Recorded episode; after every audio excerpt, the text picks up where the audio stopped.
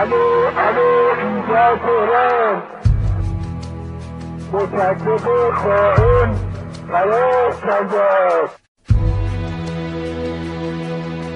جنبش پر افتخار اخیر ایران را هیچ کس جز ملت سالوده گذاری نکرده.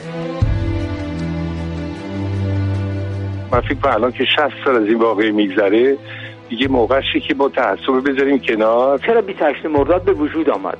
هیچ در این زمینه فکر کردید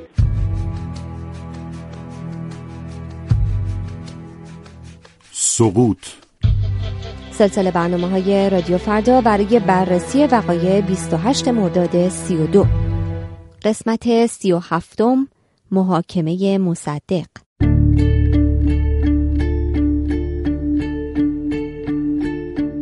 در قسمت های پیشین میزان مداخله آمریکا و بریتانیا را در وقایع سال 32 بررسی کردیم و شنیدیم که بر اساس اسناد و منابع آمریکایی چه اطلاعاتی از عملیات CIA در ایران برای سرنگونی محمد مصدق در دست است. در این قسمت از محاکمه محمد مصدق بعد از کودتای 28 مرداد خواهیم گفت.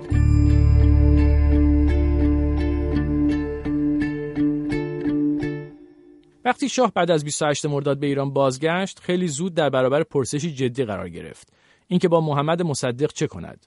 تبلیغات رسمی این بود که مصدق از دستور شاه سرپیچی کرده. مصدق نیز فردای 28 مرداد داوطلبانه خود را تسلیم کرده بود و در زندان بود.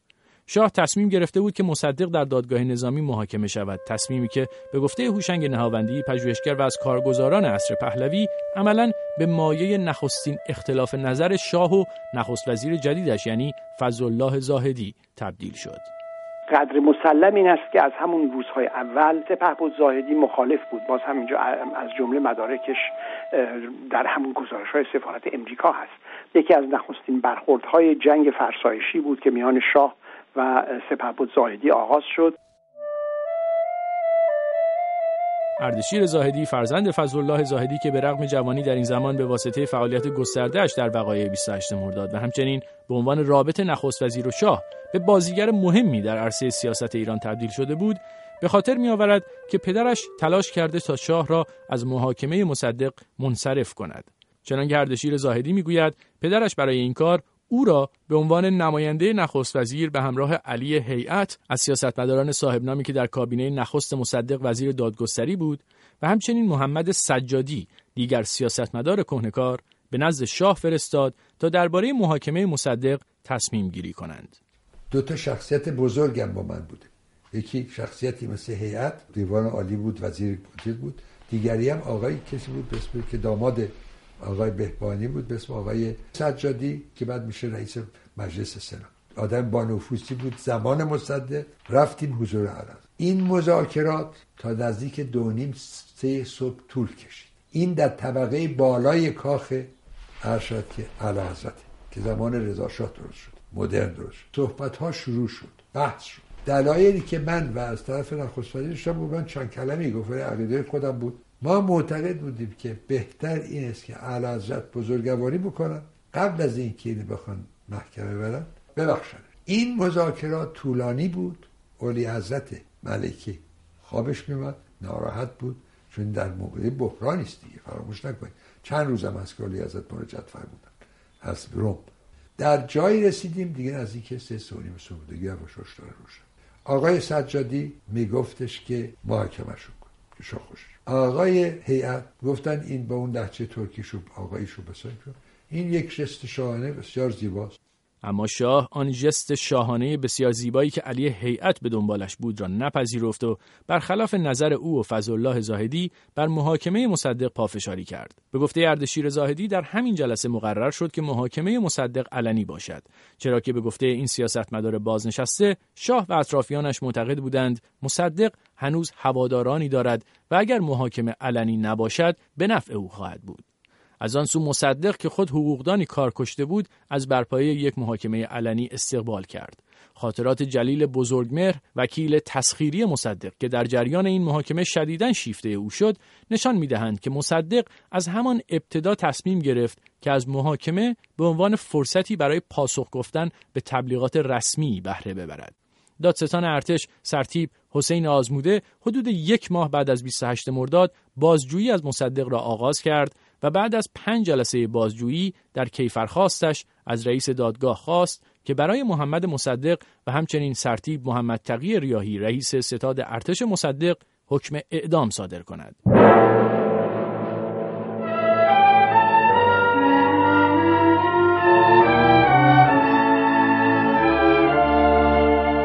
مصدق متهم بود علیه مقام سلطنت اقدام کرده.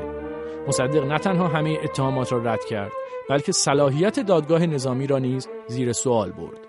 در روز 17 آبان سال 32 در نخستین روز دادگاه علنی محمد مصدق او در برابر رئیس دادگاه که از او خواسته بود خود را معرفی کند گفت من دکتر محمد مصدق نخست وزیر قانونی ایران هستم و این سیاست خارجی استعمار و امپریالیسم و نوکران داخلی آنهاست که مرا به این محکمه کشانده است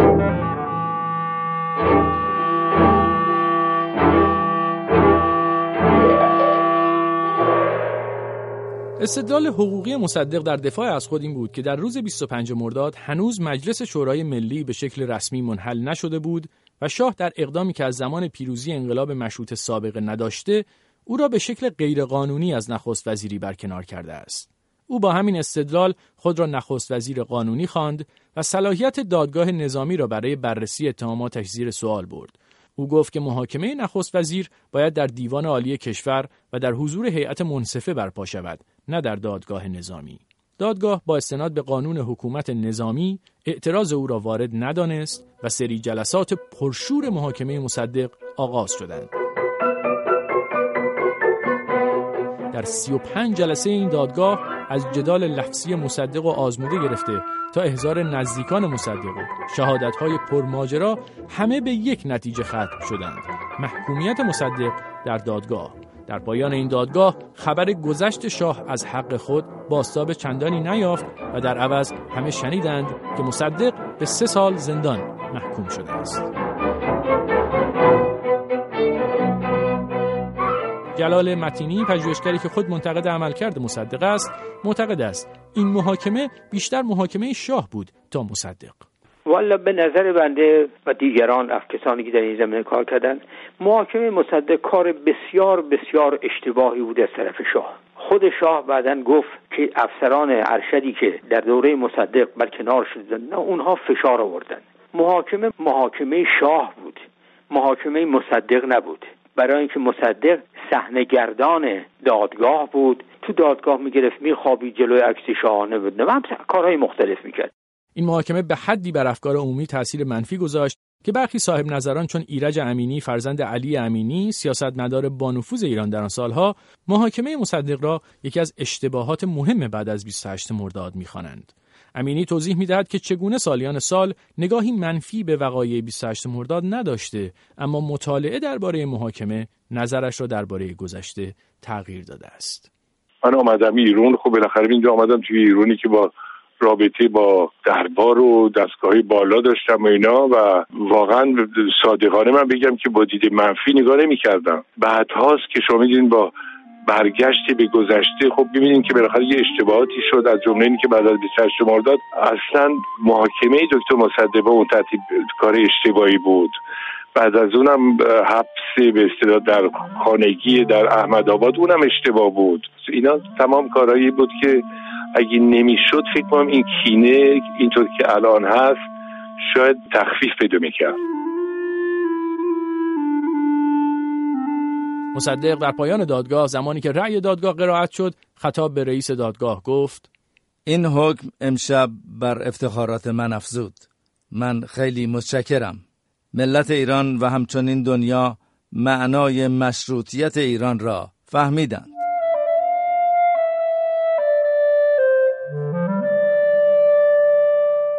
و بلافاصله به حکم صادره اعتراض کرد. دادگاه تجدید نظر بعد از پنج ماه وقفه از 19 فروردین سال 33 آغاز شد که همانند دادگاه اولیه محلی بود برای اینکه مصدق علیه سیاستهای دولت بریتانیا در ایران و تلاشهایش برای ملی کردن نفت سخن بگوید.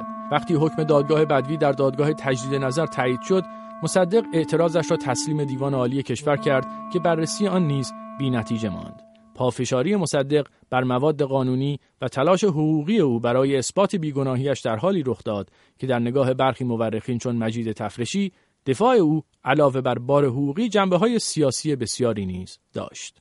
دفاع دکتر مصدق به نظر من از بود حقوقی خیلی جاها درست بود خیلی جاها اشکال داشت یعنی شما الان که محاکمات مصدق در دادگاه اول در دادگاه تجدید نظر دادگاه فرجام رو که می‌خونید خیلی جاها بیشتر از اینکه دفاع باشه انگار که مصدق در پارلمان داره صحبت می‌کنه در شورای امنیت داره صحبت می‌کنه. یک در واقع دعوا و تئاتر سیاسیه. بعضی جاها مصدق از نظر قانونی در خودش دفاع کرده و درست هم گفته. غیر از ماجرای 25 تا 28 مرداد که در واقع بیت الغزل دادگاه بود به عنوان غیر قانونی بودن دولت مصدق در بقیه موارد به نظر مصدق به عنوان حقوقدان خیلی هوشمندانه و قوی عمل کرده. سرانجام محمد مصدق پس از طی دوران محکومیتش در مرداد ماه سال 35 از زندان ارتش به منزلش در روستای احمدآباد تبعید شد و تا آخر عمر در آنجا در حبس خانگی ماند. او تا آخرین روز حیاتش بر حقانیت عمل کردش پافشاری کرد و مصر بود که صرفاً به خاطر توطعه بیگانگان و در پی وقوع یک کودتای غیرقانونی از کار برکنار شده است.